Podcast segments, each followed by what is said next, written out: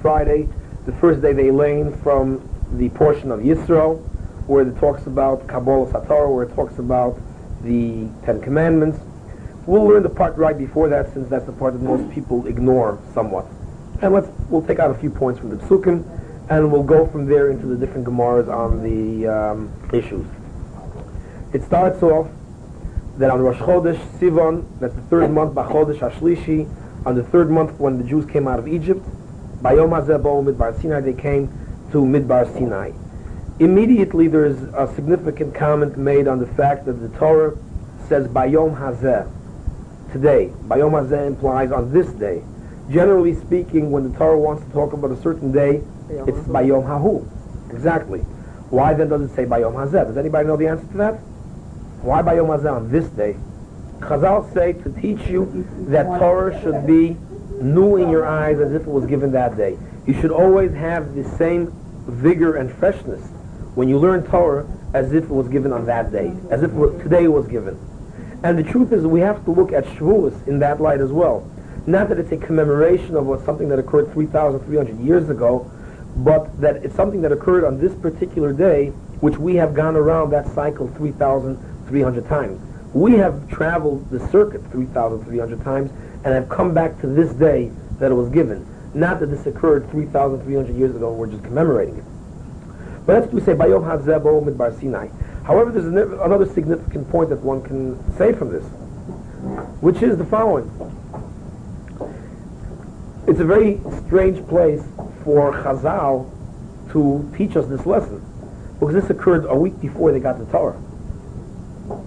So you see from this that the significance of the Jew accepting the Torah is not necessarily look at the Torah as if today it was given. That's God's job. The job of the Jewish person is to feel the same cheshik, the same desire to receive the Torah. See, there are two aspects of Torah. You know, we refer to the receiving of the Torah as Kabbalah HaTorah. But there's another expression that's used, which is Matan Torah. Matan Torah means the giving of the Torah. Kabbalah Torah means the receiving of the Torah. That means Torah is received and Torah is given. Matan Torah also means a present. It was a present from Hashem. So now the truth of the matter is Torah was given to the Jews as a present. It was a gift from God. So what then is the Kabbalah of Torah? What then is the receiving of the Torah? Receiving of the Torah is the preparation, the groundwork that we lay in the fact that we desire to know the truth. Our desire to get the Torah is what we're responsible for. Then the rest comes as a gift. Everything else, all Torah knowledge that a person gets, is really a gift from Hashem to him. We say the same chalkenu b'sarasecha. Each person should receive his share of what the Torah has to offer. That's a gift from God, as we shall shortly see from some of the Gemaras. But this is what we learn out from Bayom Hazeh, from this particular word. Let's go a little further. Next pasuk. Vayisu merfidim, vayavo midbar Sinai, vayachanu midbar, they encamped in the desert, vayichan shom Yisrael neged hohar. Now, a very strange phrase, vayichan shom Yisrael, and Israel encamped opposite the mountain. Does anybody know what's learned from this pasuk? Vayichan Shom Yisrael Neged Har. Collectively as one. one. Right, exactly. That was probably one of the few times in Jewish history that the Jewish people united as one in acceptance of one thing. They had the desire as one living organism to accept the Torah. Now, just an interesting point to bring out from this is, since it has to do with this week's parsha that we read, we always read the, the, the portion of Bamidbar before Shavuos. Parshas Bamidbar. Now, um, does anybody know what does Bamidbar talk about? That entire portion. Counting. Counting. That's all it talks about. Yeah. Numbers. In fact, it's probably one of the uh, so-called most boring parts of the Torah. There's very little that occurs in Bamidbar. All you do is count over and over again. And a lot of people point to this as being a very odd thing that, you know, you see the Torah deals in trivialities, so to speak. But the truth is, if you look at it, you find that, if anything, this probably shows the greatness and the divinity of the Torah so much more so than anything else. Because if you look at, if you just look at the way the count is, is performed, well, no. Besides that, you just find how everything is repeated. It's one thing you want to say the count of each tribe, but you go Livnei Don, Toldosam, their uh, limishpachosim to their families, lebeisavosim to the houses of their father, the mispah shemos according to the names that they have. Ben esim shon of a milo kol yotzei tzava. Then it says the number. Livnei osher again. Toldosam, limishpachosim, lebeisavosim, the mispah shemos. Why is that necessary? Why would the Torah even do that? Why elaborate by each particular shevet the exact same phraseology when you said it once, you said it twice, three times? Just say the count of each one. Why go through it as if from the beginning, as if we're starting to count with them again? The point is that anything that's in the Torah, the Torah being the blueprint of the world, being the blueprint of creation, anything that is written in the Torah is etched into creation and has a significance. In the next week's parsha, we find that you know you take a word like Nisim. Nisim means the princes, the, um, the leaders of the Jewish tribes. If it's written with two yuds or one yud, it becomes significant. The Torah says that because of the fact that they were a little bit slack in giving the um, in giving the Chanukas Hamizbeach, they lost a yud from their name. What's the significance of a yud? Big deal. The point is that if your name is written into the Torah, then that does a great deal for it becomes not part of creation. It becomes part of eternity. The Jewish people, the fact that the Torah wants to point out each tribe, it's sort of like, you know, you have children. You have five children, you got to go through the same process with each child. You first teach the first child how to read A, B, C. It's tedious. You get to the second child. But the point is the second child is just as significant as the first. You love the second child the way you love the first. You got to go through the whole process from the very beginning. It's boring, it's tedious, but you do it. Because this child is the only one that exists now. You look at each person as an individual, as if this is the only individual in the world. And therefore, if you want to shower love and affection on that particular child, you have to be oblivious to what you did earlier. And you have to do it with the same renewed strength. You do the first child, you do the second child, you do the third one. If the Torah wants to give the blessing or to give a significance to each tribe, it can't just say, okay, same as above, same as above, same as above. Each tribe has to get their own private individual blessing, precisely because the Torah is divine, because the Torah is so significant and it's eternal and it's part of creation. Therefore, each tribe has to have their numbers. So to us, it's tedious and it's boring, but that's because anything is tedious and boring. When you want to teach a child ABC, it's also boring, but it doesn't mean it's not significant. The fact that the Torah is divine, that it was given by God on Sinai, and the Torah wants to give a recognition of each tribe as being of great importance. Therefore, the Torah goes through each tribe in this manner, and it goes on and on to elaborate. We know that we derive from one word of the Torah, from one letter, many, many laws are derived from it. So if the Torah, so the first Rashi says, why is there so much counting over here? To show us the great love and affection that Hashem has for the Jewish people, that he counts each one like its own star, its own world. You, know, you look up at the heavens and you look up and you see stars, and sometimes you see a point of light, and really it's a giant galaxy, and a galaxy contains millions of stars. To us, it's a little speck of light. In reality, each one is its own, its own world. The Jewish people are like stars. Each human being, each and every one of us is significant like a star. To us, we don't give it significance the same way we don't give any significance to the stars. But each one is a massive world. I mean, a star is like a sun, right? Each star is thousands and millions of times greater than, than the entire globe. You look up and you see a galaxy, and if it's far enough away, it's one little tiny speck of light. You don't realize that it's so massive, and it's millions and millions of light years wide. And to you, it's just a point of light. But each one is significant. It's a world in itself.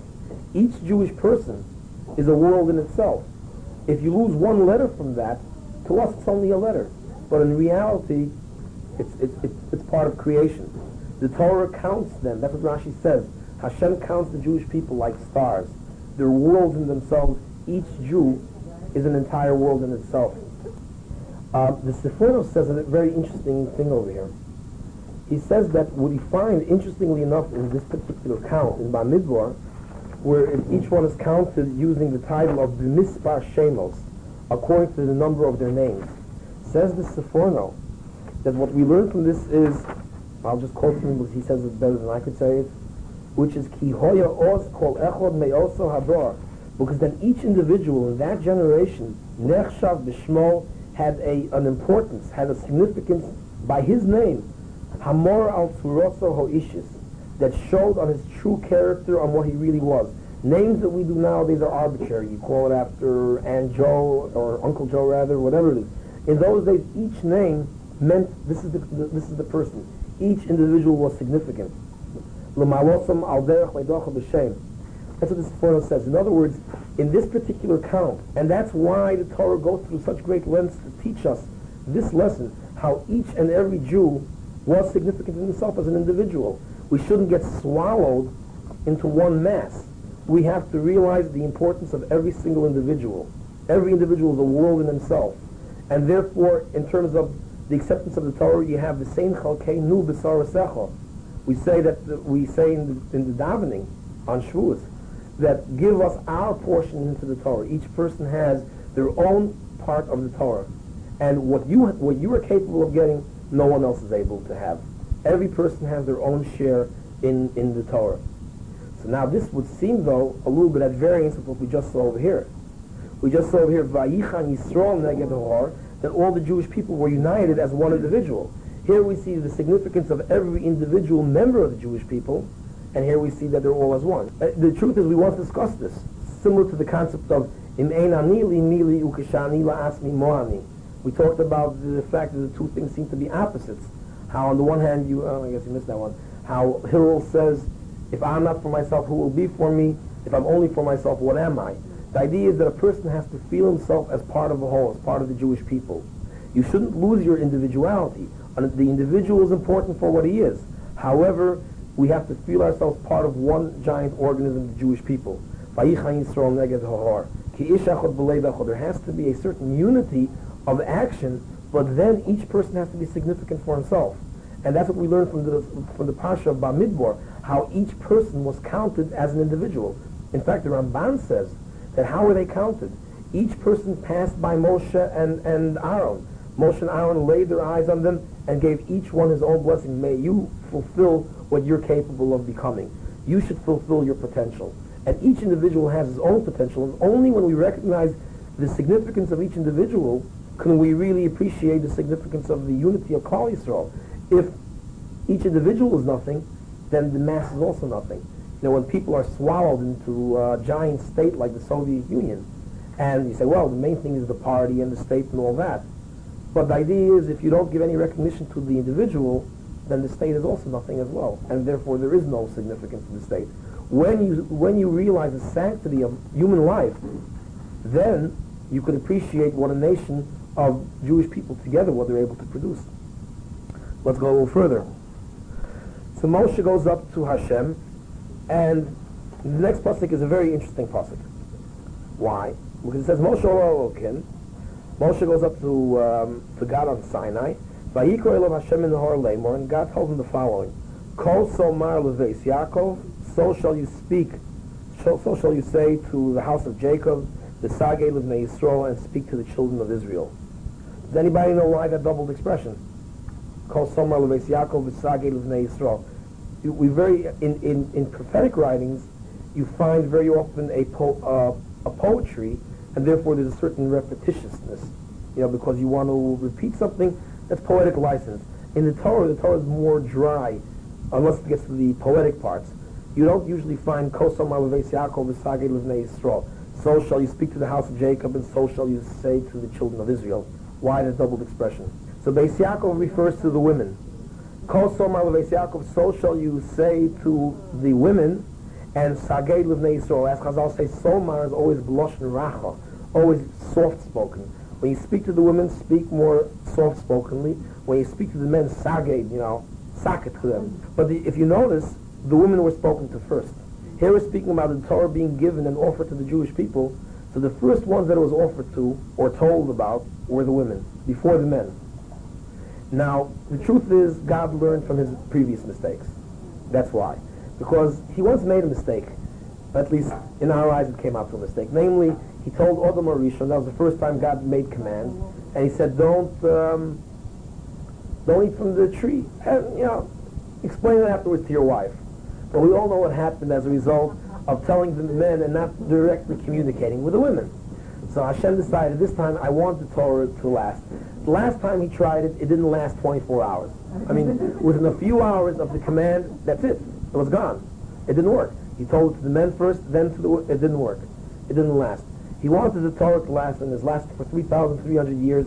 So the first thing is speak to the women. If you speak to the women, you get there okay. Then they're ready to let their husbands. Uh, the Medrash says this, by the way. This is all from the Medrash. The Medrash says that he decided to speak to the women first because this is the only way the Torah is going to last. So therefore, the first thing was spoken to the women. Now, what I saw a couple of days ago, a fascinating thing, which generally I didn't, I don't like this approach, but because it was said by the Maharal Prague, I will share it with you. I generally don't follow this approach. The Maharal Prague was a person who lived in the 16th century. And what he's famous for by many people, of course, is the Golem. Everybody heard of the Golem? He is the creator of the Golem.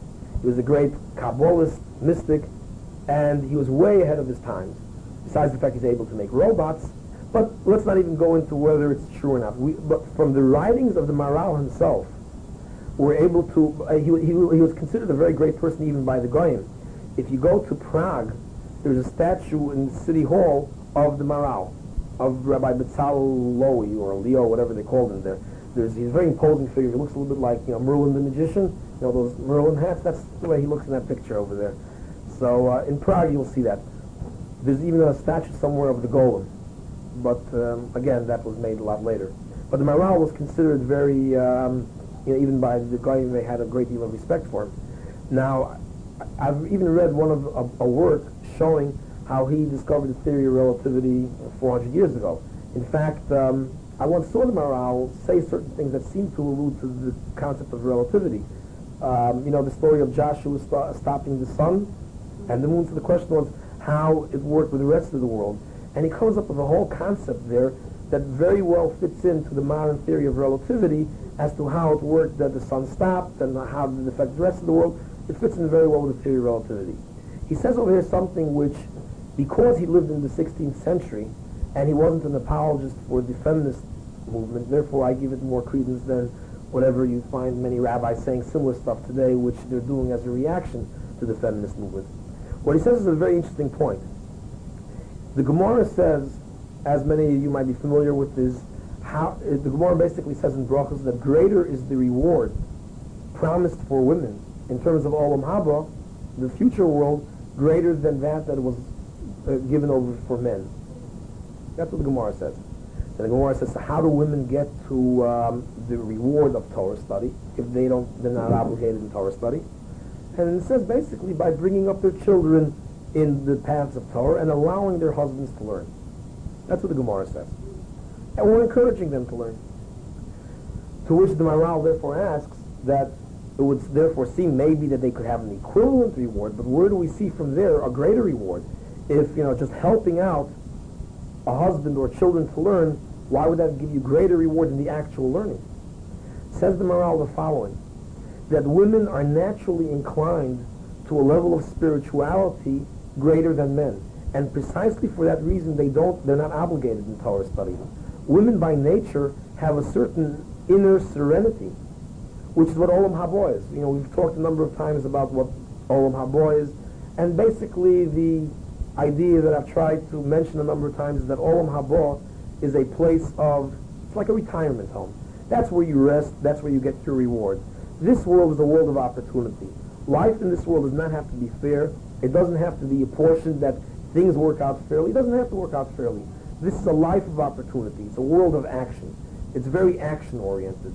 Olam Haba is the world of repose, the world where we rest, where we finally come to our peace, to our rest, to our inheritance, so to speak. That's where we get our reward, not in this world. This is a world of opportunity. Women, based on their naturally inclined um, inner serenity and inner beauty, if you will, of being more, more, um, called kavod bas melech pnimi, more withdrawn, more hidden, more, more within, more modest, if you will, are more spiritually attuned to what Olam Haba is all about. Therefore, they don't require men, by virtue of their hot-bloodedness, so to speak, their koach ha'esh, they're more, they come from the element of fire, and their passion and their everything else, they require discipline of Torah. We know that the reason why the Torah was given was basically to discipline the beast and man. It says, Barosi Yetzirah, I created the evil inclination, and the only cure for it was the Torah. So the Torah is basically there to discipline the beast in man. So men, by virtue of the fact that they have this hot-temperedness, require the great discipline of Torah in order to work themselves over, in order that they should be able to um, to, to get to Olam Haba. Women, by virtue of the fact that they are closer attuned to this spiritual state, require very little effort to be able to become worthy of Olam Haba. Therefore, their minor effort, in terms of just helping out someone else study Torah or bringing up their children to study Torah, even a minor effort on behalf of Torah is sufficient for them to achieve their reward. For this reason, by the way, I could say that if women don't come Shavuos night to learn Torah, it's okay. Because as you see, they don't really need it as much. So therefore, it's enough that they made the cheesecake when the men come back and they eat it. That's also good enough. That little minor effort, baking that cheesecake, that'll get them to the same place. They don't require that whole discipline of spending an entire night trying to keep yourself awake, you know, from dozing off. They don't need it. They have their inner repose, which is more spiritually in tune. Now, if I would have heard this from someone, you know, that says it nowadays, I wouldn't have given it too much uh, credibility, simply because most people that would say such a thing are basing it as a reaction to the feminist movements, and therefore I don't really, I discount it more or less. The fact that the Maharal, who besides the fact was a great person, said this 400 years ago when, so to speak, women knew their places, and he had no pressure well, he just didn't have a pressure to be able to say these things. But the point is, you do not find this kind of uh, of, uh, of a um, of a discussion until modern times. And most of the people that use this approach are saying this because of the fact that they are reacting to modern um, pressures. The Maharal was not reacting to any pressures when he said this. So therefore he was saying this purely because he considered this the truth. Therefore I give it a way more credibility. Something which I feel that a person that does it because he's searching for truth, rather than as a result of pressure or caving in to the, uh, to the uh, you know, pressures of society and to the mores of society, the Maharal was definitely not doing that. The, the, the way the Gemara says it is Gdola Haftocha, the promise that is in promise to the women is greater than the one given over to men. What that means already is a little ambiguous. So therefore, you know, I hear your point. I'm not sure exactly. Does it mean greater? Does it mean easier? Does it mean easier to achieve? Well, let, us just talk about the other side of the coin for, for a second about where, you know, who gets a greater reward as a result of something. In other words, we know no pain, no gain, right? We also know that we don't look for trouble. Now, I'll give you a very good example. If you go through the counting, you come across a very significant thing. You know, in the count of the Shvatim, most of the tribes, you have 50, 60, 70,000 Jews over there. You come to the tribe of Levi, the greatest of all tribes, the ones that were more intellectually endowed and they studied Torah and everything else, you come, you know how many uh, they had in Shevet Levi? 22,000. And that's counting from one month and up. If you count the other ones, you get 50, 60 from 20 and up. The count, uh, when they took the census, the census was you had to be age 20. So they counted people from age 20 and up and you got like 50, 60,000 in the tribe. They counted Shevet Levi from age one month, 30 days and up, and they only came up with 22,000. From age 30 and up, they only had 8,000, approximately 8,000. According to the calculation, it comes out that from age 20 and up, they had about 12,000 or so. That's less than half of the smallest tribes. Now, why would that be? Shevet Levi, out of all tribes, how could it be so small? Let me explain what that means. Paro enslaved the Jewish people. And the reason why Paro enslaved the Jewish people was it was a form of birth control. That's really what Paro said. Paro said, Pen um, Yirba, right, they're going to increase and multiply, and there's going to be too many Jews. He wanted to keep their birth rate down, so he enslaved them and he persecuted them and he gave them all this kind of trouble and stuff to keep husbands and wives away. And through persecution, their numbers will be diminished. So therefore, God says, Pen Pen Yirbu, I say Kein Yirbu. This, by the way, maybe is where the expression of Kein, Kein Yirbu comes from. Kein Yirbu was really a, um, a promise that God said that you, Paro, say that I'll keep their numbers down, I will show you that their numbers are going to be increased. As you're trying to keep their birth rate down, I'm going to miraculously cause their birth rate to go up. And they had six in one shot, right? So it comes out that because of their suffering that they had, they were rewarded with a miraculous increase in numbers. Shevet Levi, on the other hand, they basically avoided the persecution in Egypt. They didn't. Ha- how did they avoid it? Basically, because of the fact that that Levi lived longer than all the other tribes, and he was able to give over to his children their um, the ability. You see, the persecution in Egypt started as a result of assimilation. The Jews wanted to be more like the Egyptians. Paro started saying, "Okay, you know what? Help us out. Become part of us," and eventually pulled the rug out from under them, and they wound up having to become enslaved. So the persecution resulted from assimilationist tendencies. Levi, who survived um, all the other tribes, kept his kids and his and his generations from assimilating with the Egyptians, and as such, they never entered into the problem of assimilation, and therefore they were able to avoid the persecution and the enslavement, which is a good thing. But they also didn't have this divine blessing. They weren't persecuted, therefore there was no pen yerbu, there was also no Kein yerbu. So what do we see from that? We see from there this concept that very pain, often gain. no pain, no gain. It, it doesn't mean that, that, that therefore so, so it was bad that Levi wasn't persecuted. Of course not. The fact that they weren't persecuted shows that they were on a higher, lofty level spiritually. But on the other hand, they also have the downside. There's a downside. The downside is they didn't have this particular blessing. They only increased naturally. They didn't increase supernaturally. The other tribes increased supernaturally, but they also had to suffer the persecution. So the same kind of a thing. You take, you know, women don't have to learn Torah, men have to learn Torah, but there's a downside and an upside to everything. It's easier for a woman maybe to get to Olam Haba, but then again, no pain, no gain. It works both ways. There's a downside and an upside to everything. A woman on her own can obligate herself and voluntarily do more, but the idea is she doesn't have to. The point is that if she doesn't, so she won't reach as far. A man has a downside. You're given the choice, is what it is. You could get to Olam Haba easier and quicker. I mean, the truth is, if you look at it, Many women bring on, they daven three times a day. It's no, but even more than that. You find among Baal Teshuvas or among people that are not religious, the women are more spiritually attuned to, let's say, you know, once they see the truth, it's easier for them to make the change. They're more willing to say, let's, let's join. Let's join and become part of the community.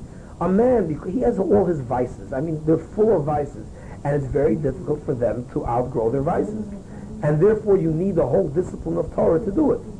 But if a person doesn't have the discipline of Torah, it's practically impossible for a man to change.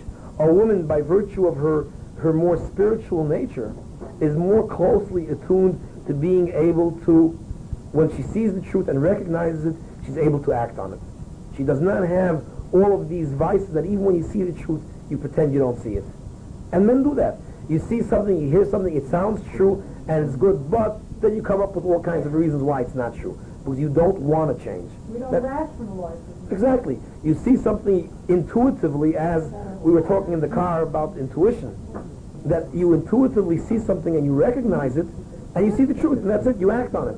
Men, you see it, you don't want to see it, you therefore cover it up. Your, your daughter, uh, Oh. that it's tiflus, that Yeah. uh, uh, okay. But the same place, Rambam. the same place where it says that the next Rambam says, nevertheless, an Isha can still learn Torah on her own. In other words, you shouldn't teach them because of the fact that they are not uh, obligated. right, but they themselves voluntarily can do it. Okay, now, what do you think about a theory that, why, I just want There, to there, no, I'll tell you, there's a lot of truth to it for a very simple Oh, I reason. want to hear, okay. that um, based on the fact that there has to be a certain uh, division of labor in the, in the household or in a Jewish home, as a result of that, the person that's going to be occupied with taking care of the babies, having six in one shot, is obviously going to approach Torah study in a very haphazard manner.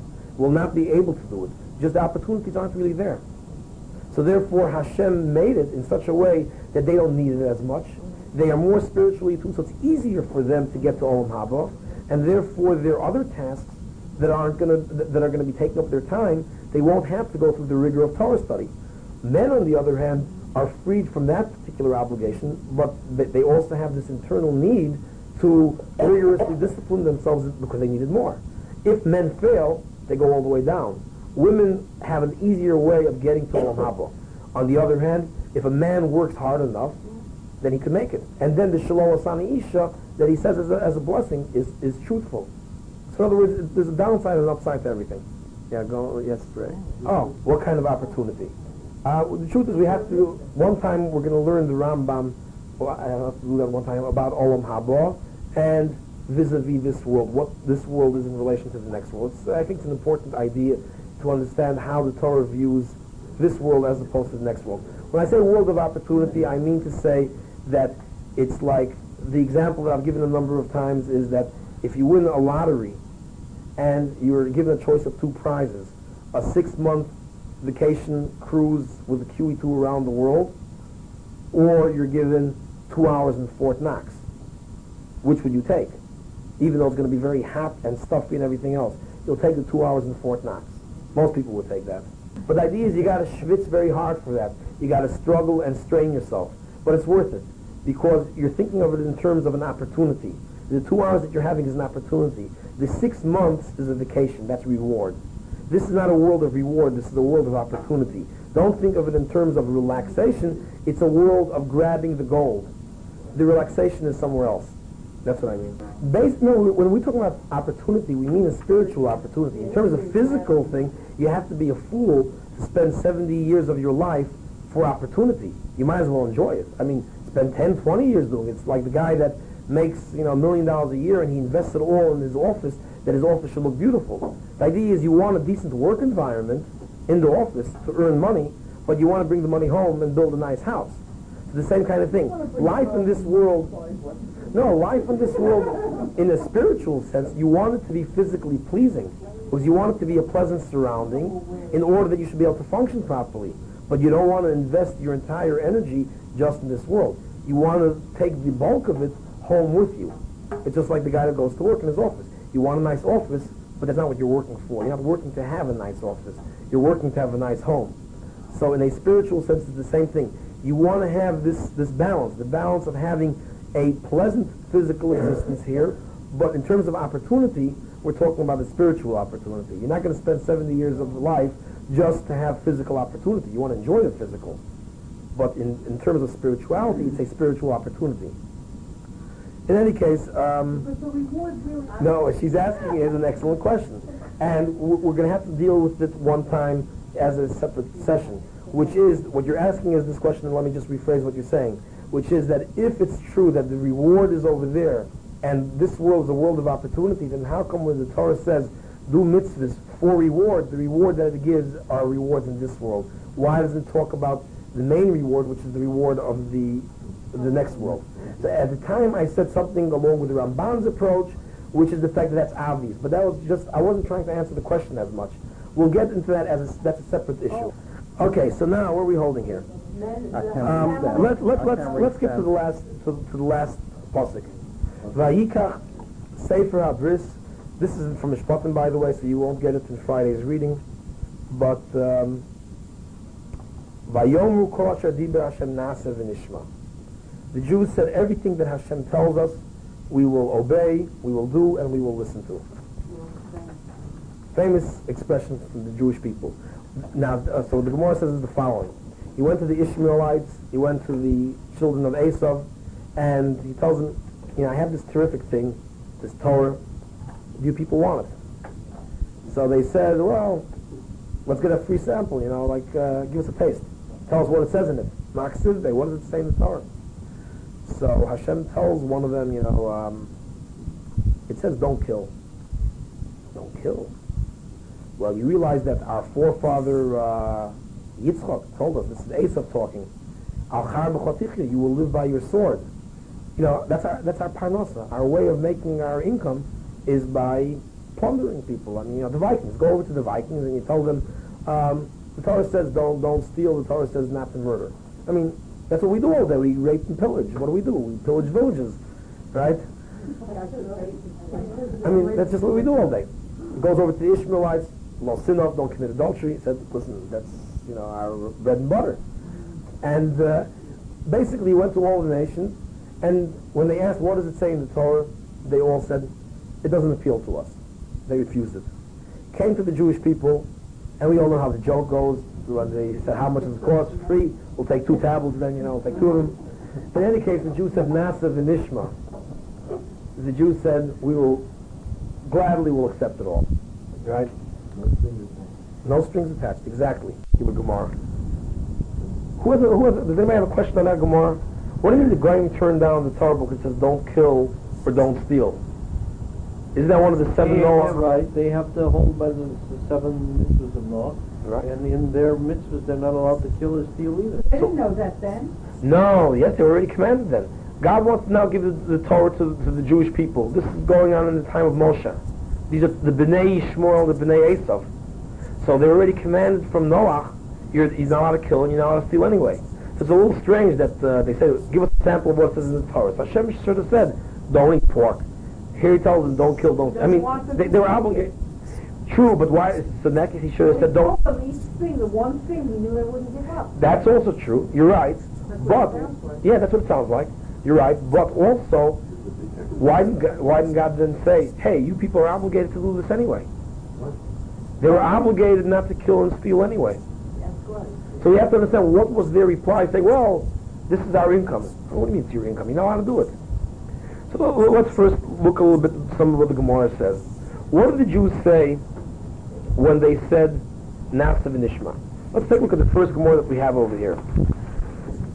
It says, Vayhi er vayivoker yom hashishi, hey yiser lomali. It says, Melamed, third line down, Shehisna HaKadosh Baruch in Ma'aseh Bereshis. God made a deal with creation. V'omar Yisrael mekavim HaTorah. If the Jews accept the Torah, atem mekaymin, we will have a world. Vimlav ani machzer eschem v'ohu. If the Jews will not accept the Torah, the world will go back to being null and void. The world was created for the Jewish people to observe the Torah, or for some nation to observe the Torah. Without Torah observance, there is no purpose for the creation of the world.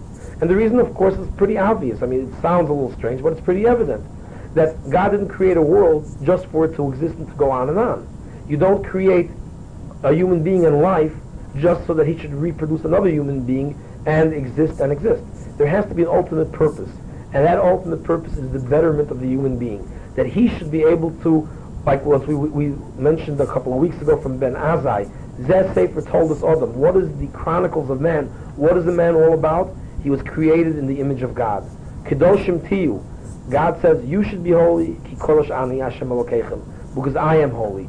You can emulate me, and by coming closer to being what God is, you can achieve a certain sense of creativity and become the spiritual person, and therefore achieve the ultimate reward of being this spiritual being. So there has to be a purpose for creation. The purpose for creation was that man should emulate God and become God-like and become creative like God. So therefore God says, if Torah is going to be accepted and people will live by Torah, there's a purpose for creation. If not, the world is worthless. So Dor Shab Simoi, the next thing, B'shoshek Dimu Yisrael Nasel Nishma, when the Jewish people made the significant statement of saying Nasa v'nishma, we will do and we will listen. What they did was they said, we will perform before we will listen. The general procedure is, first let's understand, then we will obey. Here the Jews said, we will obey before they even understood it. By doing that, that was so significant, it says 600,000 malachim came down, each Jew was given two crowns, spiritual crowns. One crown corresponding to Nasa, one crown corresponding to Nishma. And let's look at the next little brief Gemara. It says, Omer Rabbalozar, B'shoshek dimu Yisrael Nasa Nishma.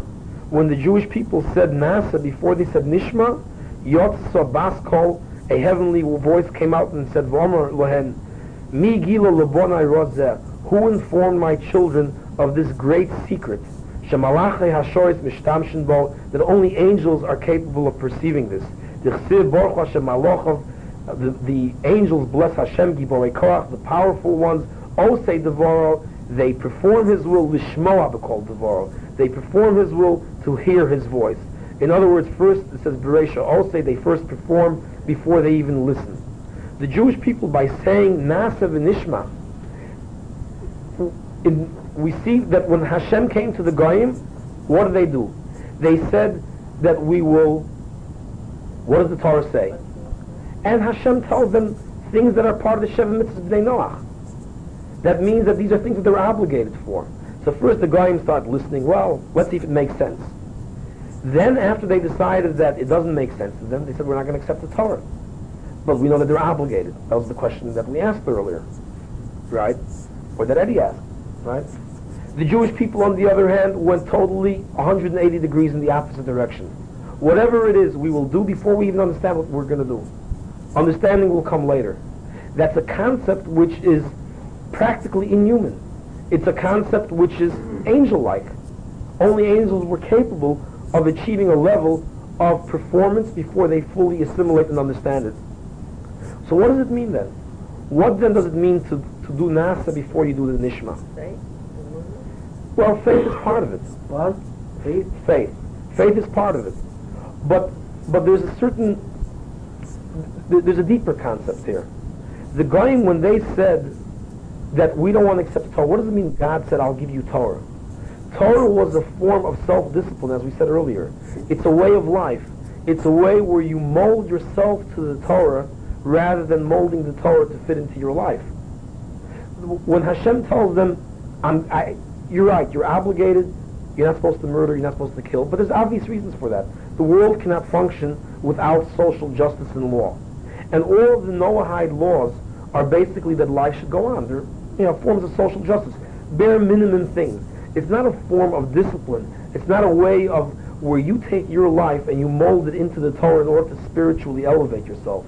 Hashem says, I want to give you the Torah, that I'll re-give the things that were already given to you. The, the commands that you have not to murder, now it's going to become part of Torah.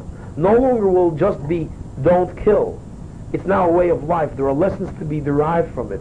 It means that you have to mold your life to being a passive person, let's say. Don't murder means don't insult someone. It means don't embarrass someone. Don't cause someone's blood to drain from their face. Because that's a form of murder. When we say don't steal, it means don't make a loud, ruckus noise at night when you're going to rob someone of their sleep. Now, of course, that can't be taken to court, but that's also a form of stealing. When you wake someone up in the middle of the night, you're stealing their sleep. You steal someone's time. There's nothing more precious than stealing time. Right. When we say uh, adultery, well, there are technical ways of avoiding adultery. That's what the Ramban says, naval birshus haTorah. There are ways that a person could say, well, I'll find a way around it. I'll, you know, I'll marry women and divorce them on a day-by-day basis. And you could have a thousand wives like that. You, you, you could skirt the law. The idea is that, sure, there are ways of keeping social justice, but you're not going to mold your life to that. Hashem says, I'll give you the seven Noahide laws. I'll give it to you again in the form of Torah. The Goyim said, no, we cannot mold our lives to that. Yes, we're stuck and we're saddled with the problem of how to rape and pillage without going into any technical infractions of the law of murder. We'll have to, we'll have to find a way of doing that. I don't know how we're going to do it. But the point is, it's a problem. We're not allowed to murder. It's a problem that we have to solve. So what happens is that, well, euthanasia isn't murder, it's good for, for the world. I mean, basically what happens is that if you have laws based on social mores, then you'll start saying that, you know, in ancient Sparta, they would take uh, sick children and say, hey, they're better off not being alive and leave them out to die. Among certain cultures, I don't know, anybody read the New York Times a number of months ago about what's going on in India. When, you know, you have a female child, you don't want to have female children, you let them die. So, basically, morality that's based on, on social conduct is always changeable. Euthanasia, abortion, whatever the issues may be. But if you have to mold your life to what the Torah sees as being something, you have to elevate yourself spiritually to, to, to understanding what that is all about. That's what Hashem said that I want to give you the Torah. The Goyim said, let's see if it fits into our life. Let's see if it, it could be assimilated into our lifestyle that we have on our own. The Jewish people said, Nasa v'nishma. We will perform first, and thereby allowing our lifestyle to become assimilated to the Torah. We will, it's like when the Jews came to America in the 30s, you know, um, well, Shabbos can't be kept in America, six-day work week, you're not going to be able to do it. So some people said, in America the Torah doesn't work. Others said, no, Torah has to work no matter what. I have to mold my life to Torah. I have to nasa, perform the Torah, and then there will be a nishma. Ultimately, Hashem wants there to be a nishma. There has to be an understanding. It has to become assimilated into you and become an integral part of the human being. It has to become part of you. But the way that it becomes part of you is by first having nasa. If you go with the premise that the Torah is a way of self-discipline, it's a way of making your life and molding your life into something great, by doing that, you will then, when you finally understand things, you'll be that great person. If you start the other way, where it has to be understood first, then you want the Torah to be understood to you. That's no good. You want the Torah to independently be there because it's the supreme truth. And you want yourself to achieve the understanding of that supreme truth. So you must have the Nasa before you have the Nishma. Because only if you have the Nasa first can the Nishma that finally comes be the Torah's Nishma, be the what the Torah wants to teach you. You don't learn Torah, Torah teaches you. That's the way it's supposed to be, be understood. We don't learn Torah. Torah is constantly teaching us lessons. It teaches us and it makes us better. It elevates us spiritually. You have to have the Nasa, then you will get a Nishma. That's what the Jewish people understood when they were at Sinai. They understood that Torah is now, that's being given to them, is not something just a bunch of body of laws. It's a way of molding our lives to certain spiritual truths. Therefore they said Nasa before they said Nishma.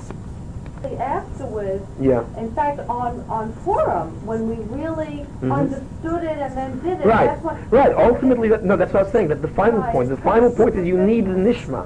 You can't go through life only with a nasa. You cannot perform mitzvahs by rote and being a person who's. If you look on the third page, I have a thing from the Sefer HaChinuch. I wanted to get to it, and that would explain this concept that you're touching on now, which is the proper approach to to doing mitzvahs. Why the Torah was given such a manner of we teach people by rote, and then we finally understand things. We're not going to be able to get to that. So, Tanu Rabbanon, page two on the bottom. Oni v'osher v'rosha. Boin ladin. A poor person comes to judgment day above. A rich person comes, and a wicked person comes. We'll explain what all these three different people really are. They're going to come to judge, judgment day, and they're going to say, "Hey, how come you didn't learn any Torah?" So the poor person, they say, "Hey, how come you didn't study Torah?" So what is he going to reply? The obvious reply: "I'm too busy with my living." In Omer Oni Ha'isi, I was a poor person, the Torah the Mizonosai, and I was busy trying to make a living. So Omrim Lo will tell him the following: Klum Oni Ha'isa Yosem Hillel. Were you poorer than Hillel? Hillel, we know, is the greatest, one of the greatest sages of his generation. And he'll say, were you poorer than Hillel? How poor was Hillel? Let's see how poor he was. Omru Olav al Hillel Hazokin. The story about Hillel Hazokin before he became the great Hillel, he used to go to a Beis HaMedrash to listen to Torah from Shmaya and Avtalion. Who were Shmaya and Avtalion? They were the, the top sages in Israel in the generation before Hillel. Most people don't realize they were also Gerim, or descendants of Gerim. They were not even, they were originally from non-Jewish stock. Now, Hillel was a wood chopper. He didn't live in the kollel. They didn't have any of that stuff in those days. They didn't have any way of making money. You had to go out and earn a living, and there was no food stamps, no welfare, nothing. So to earn a living, you had to do anything. And the only thing that he was able to do to provide himself with a living was that he became a wood chopper. Now, I don't know if anybody ever chopped down a tree. I once tried it in my backyard. It is one of the, the most miserable jobs you could possibly have. I mean, it is terrible. I mean, I, you know, you go to uh, in Canada, they have these lumberjacks. They eat like 35 pancakes for breakfast, full of syrup. You know why? Because you need it. You chop down the tree, you need it. I mean, it took me about a week to chop down the tree, and oh, it was, it was grueling.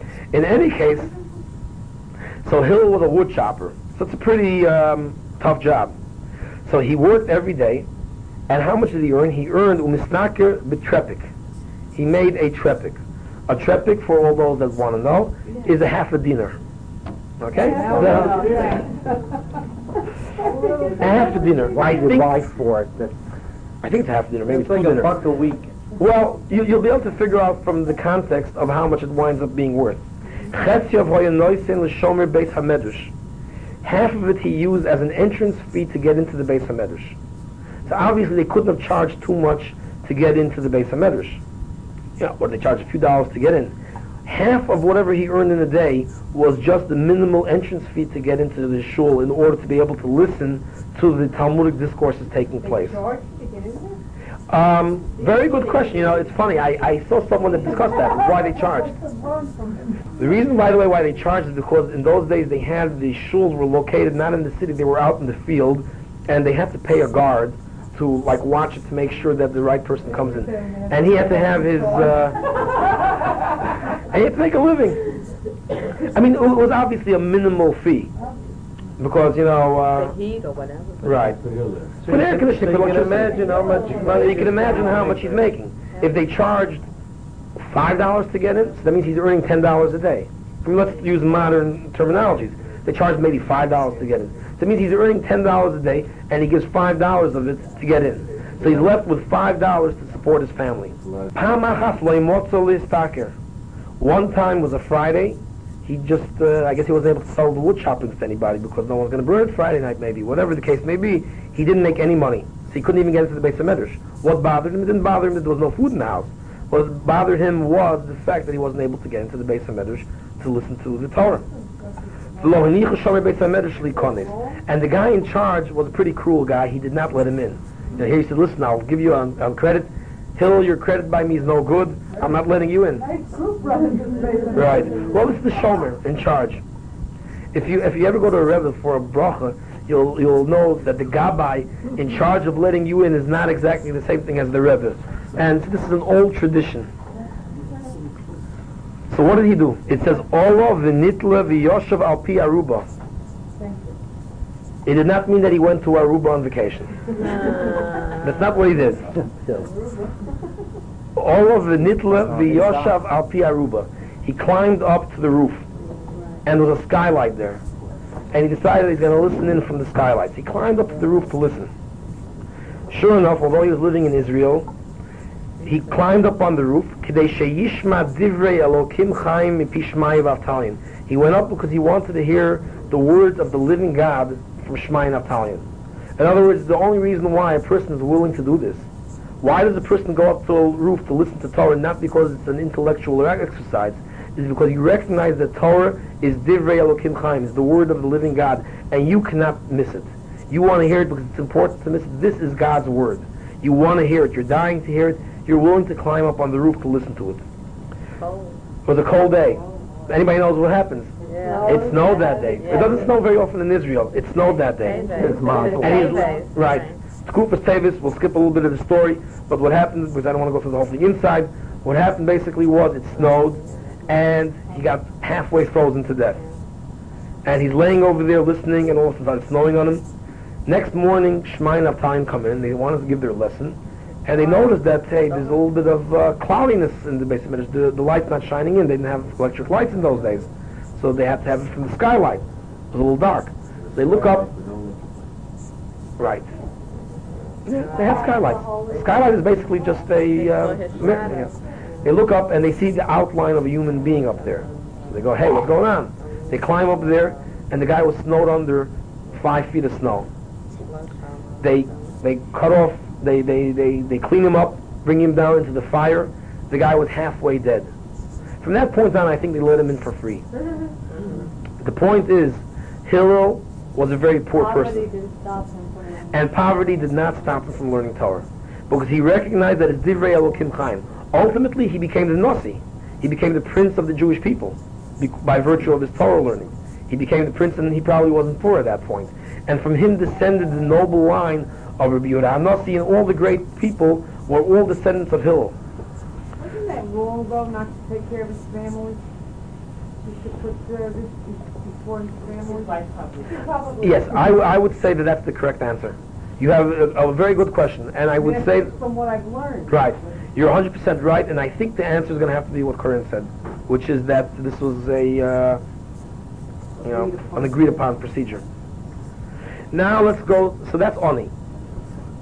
So what is the Gemara in effect saying? The Gemara in effect is saying that a poor person that comes to heaven and wants to give an excuse, they parade out Hillel and they say, look how great you could become even though you're poverty struck. You don't have an excuse. Next, next story. We'll say the next two stories outside already. The rich person comes in. They ask him, how come you're not studying Torah? So what does the rich person say? Any volunteers? Who's busy doing deals. I'm busy doing my business deals. Now, what kind of a stupid excuse is that? I mean, you know, a poor person I understand. I mean, he has to eat. But what is the rich person? I mean, you're talking to God over here. Gives a lot of stuff. Oh, exactly. I mean, listen, look at me. What, what am I worth? Um, my millions are going to a good, worthy cause. Hashem says, no, you got to learn Torah. It's not enough to go make money. Everybody, every Jew, whether rich or poor, is obligated to learn Torah. All of us. No matter what you are, no matter what your station and status in life are, you're obligated to learn Torah. The rich person says, but what do you mean I'm doing so many good works? I have so many great things, I'm so busy with it. So I'm busy, and you know, if I miss a few hours of learning of my business deals, I could lose tons of money. You know, the poor person finds he needs bread, so he begs it. But I mean, an hour of Torah study could be worth a million dollars. A million dollars in an hour of Torah study. So what happens when, when, when the person comes up there and he says that he's rich and he's just too busy making business deals? I mean, like, he, he's constantly pestered by the office and they call him and they tell him all kinds of things. Every hour, you know. Bell. Right, you, you get called. Uh, they drive you crazy. They don't give you a minute peace. The guy says, listen, I went through my life. I was not given a minute of peace because of the fact that I'm constantly swamped with these business deals. They parade out a person called Rabbi Loza ben Charson. right, Rabbi Loza ben Charson. Rabbi Loza ben Charson inherited a thousand villages, or storehouses, whatever it is, and he inherited a fleet of a thousand ships. Maybe that was an exaggeration. The number thousand used as an exaggeration, perhaps. The idea is that he had a thousand storehouses or villages on land, and he owned a thousand, a fleet of a thousand ships at sea. He never once spent a minute doing that. He took a um, keg of flour, placed it on his shoulder, and went from city to city to uh, to learn Torah. One time he was caught by some of his servants. They didn't recognize him because they never met him. And they tried making him do some hard labor over there. He paid him off, whatever it is. He never once occupied himself with the business deals. Now, again, this is an exceptional human being, and we not necessarily are capable of doing that. But the point is, you see that it's possible. It's possible to become a great sage and still be swamped with business deals and not have anything to do with it. It can be done. Then we have the third person. Who's the third person? The Rosha. What do we mean by a Rosha? A Rosha is not necessarily a wicked person. It means a person who has who's constantly under temptation. Hey, you did listen to the tape. A person who's constantly besieged by temptation. A guy that has vices. You know, he goes to Alcoholics Anonymous, and he has to go to Gamblers Anonymous, and he has to go to, you know, whatever it is. The guy is constantly beswamped by, by taking care of his Yetzer Hara. In I have the Yetzer Hara, and I'm constantly battling it. I don't have time for Torah study. I don't have time to better myself because I'm constantly besieged with um, with temptation that I have to worry about. And look at me, I'm, you know, I'm this good-looking fellow, and uh, what can I do? You know, like uh, they're just swamping me all the time. So the, who they parade out? They parade out a very famous person in Jewish history, Yosef HaTzadik. Yosef HaTzadik was a very good-looking boy, and when he was 17 years old, he was enticed by by the wife Potipharah for illicit purposes. And it said that she went to the point of getting dressed specially for him in the morning, and she put on evening gowns in the evening. She changed her clothes twice a day in order to keep enticing him and seducing him.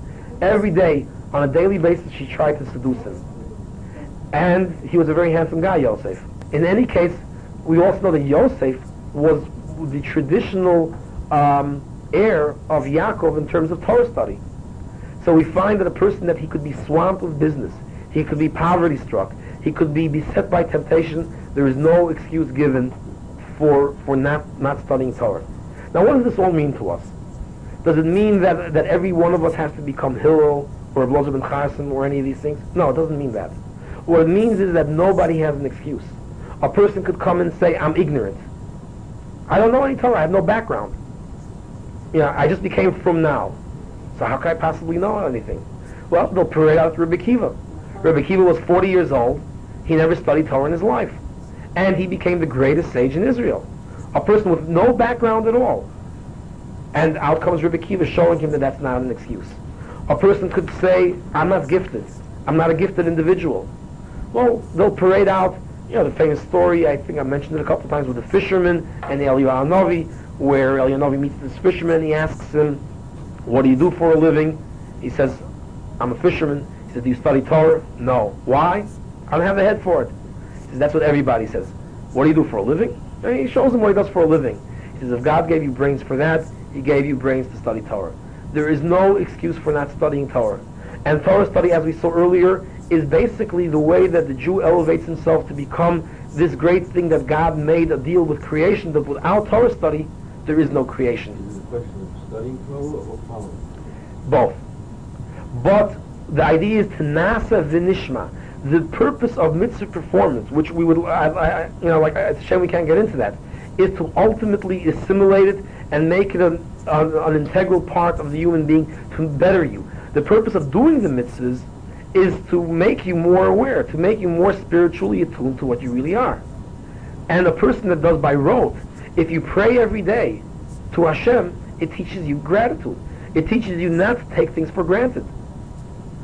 All mitzvahs basically do that. It, whatever mitzvah does, it basically teaches you lessons of of midos, it teaches you lessons of ethics and character. Now, the truth is we don't even have to go as far as Hillel and as far as Rabbi Kiva. I know many of you are familiar with this Russian um, Rabbi Essas in Israel. He visited our shul. He was in your shul. I mean, I don't know if many of you realize that he was, till the age of 30, he had no background. He was a completely self-taught individual in Russia. He took a chumash, he took different things, and he now is a tremendous Talmud Chacham. And not only is he a tremendous Talmud Chacham, but he reached the point of where he's able to influence thousands and thousands of people. And the whole Baal Teshuva movement in Russia, this rebirth of this renaissance of Torah and Judaism in Russia, is all to a great extent thanks to this individual. And the self-sacrifice that he went through. I mean, the stories that he has are phenomenal of what, what he had to go through to perform the mitzvahs. It's unbelievable. You take He was a mathematician. He was a mathematician in Russia. Mathematics professor. And he taught himself. He's a self-taught. Everything that he knows in Torah, he's a complete self-taught. Right, he didn't know anything. He He started reading. Twenty miles because they wouldn't let him off work early. And he said he went out in the dark of night in Moscow snow and he walked twenty miles to his house to keep. And what was he before that? He was a professor of mathematics in the university. Completely self-taught. You take an individual like that, and he's the indictment for us. We don't need a hill to be an indictment to be snowed under for five, uh, you know, feet of snow. This Rabbi Essas is an indictment for all of us. You know, one of the great Baalei Mussar once said, he took one of his students and he went to the window and he said, look out there, what do you see? He says, I see people going back and forth. And he says, no, you know what I see? I see a, a Lebedig forest, a living cemetery. What does that mean? Says, each person that's walking down the street is walking, is a walking monument. He's a walking monument where it's etched on it, here lies so-and-so.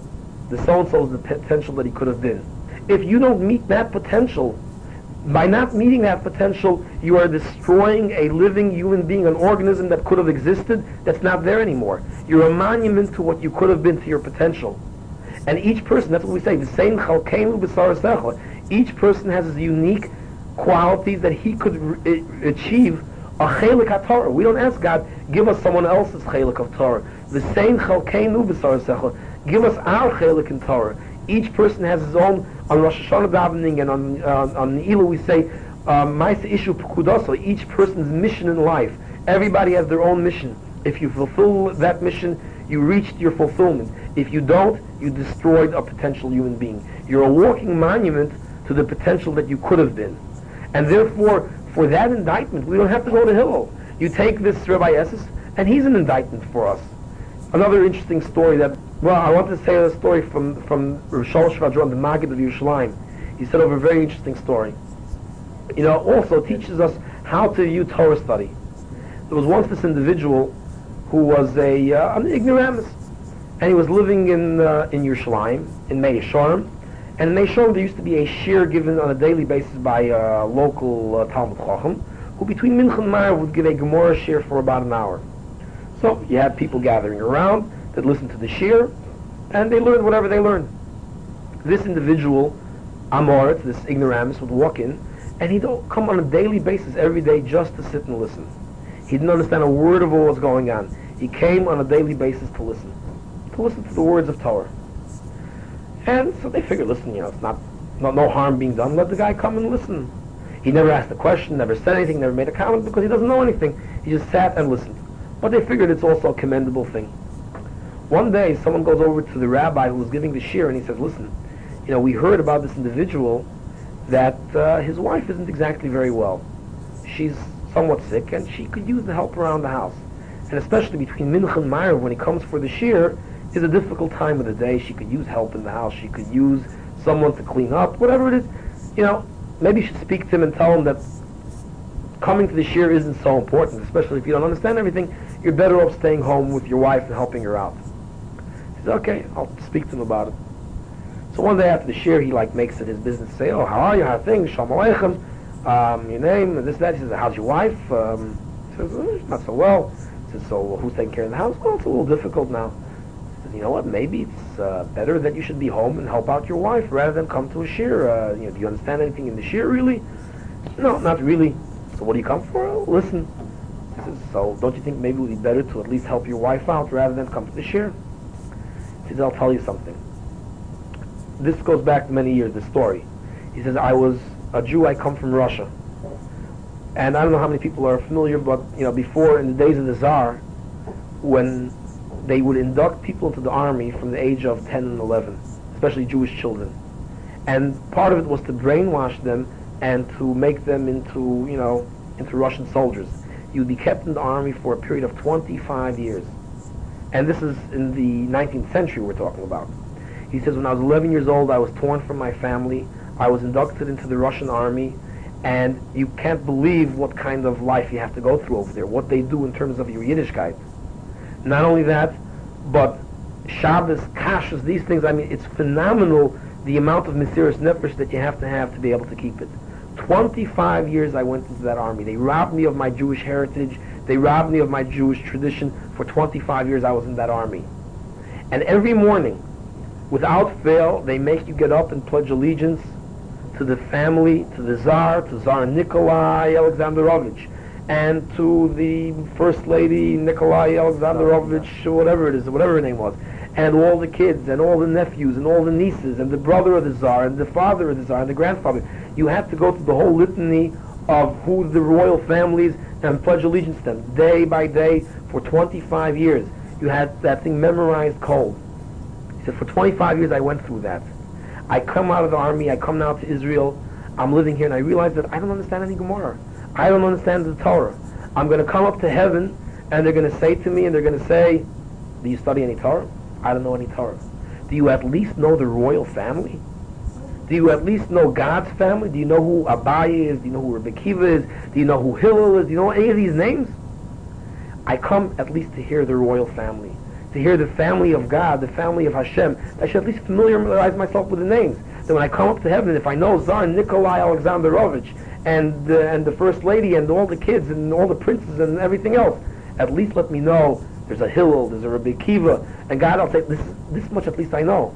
They robbed me of my heritage. At least let me know the family of God. When they heard that, they said, okay, you know, you're a unique individual. This kind of a person is an indictment for all of us, that even if a person is ignorant and doesn't know anything, but at least know the royal family. At least when you come up to heaven and God speaks to you about Torah, at least familiarize yourself with something. Most of us know when Jesus was born. How many of us know when Moshe Rabbeinu was born? You know, we all know Jesus was born December 25th. How many people know that Moshe Rabbeinu was born Zayin Adar? Moshe Rabbeinu. How many people know that? Zayin Adar, the seventh day of Adar. How many people know that? Very few. And this is among Jews that are semi-educated already. They just don't know that. Can you imagine going up to heaven and they're going to tell you, yes, you know when Jesus was born, but you don't know when Moshe Rabbeinu was born? You don't know the bare minimum?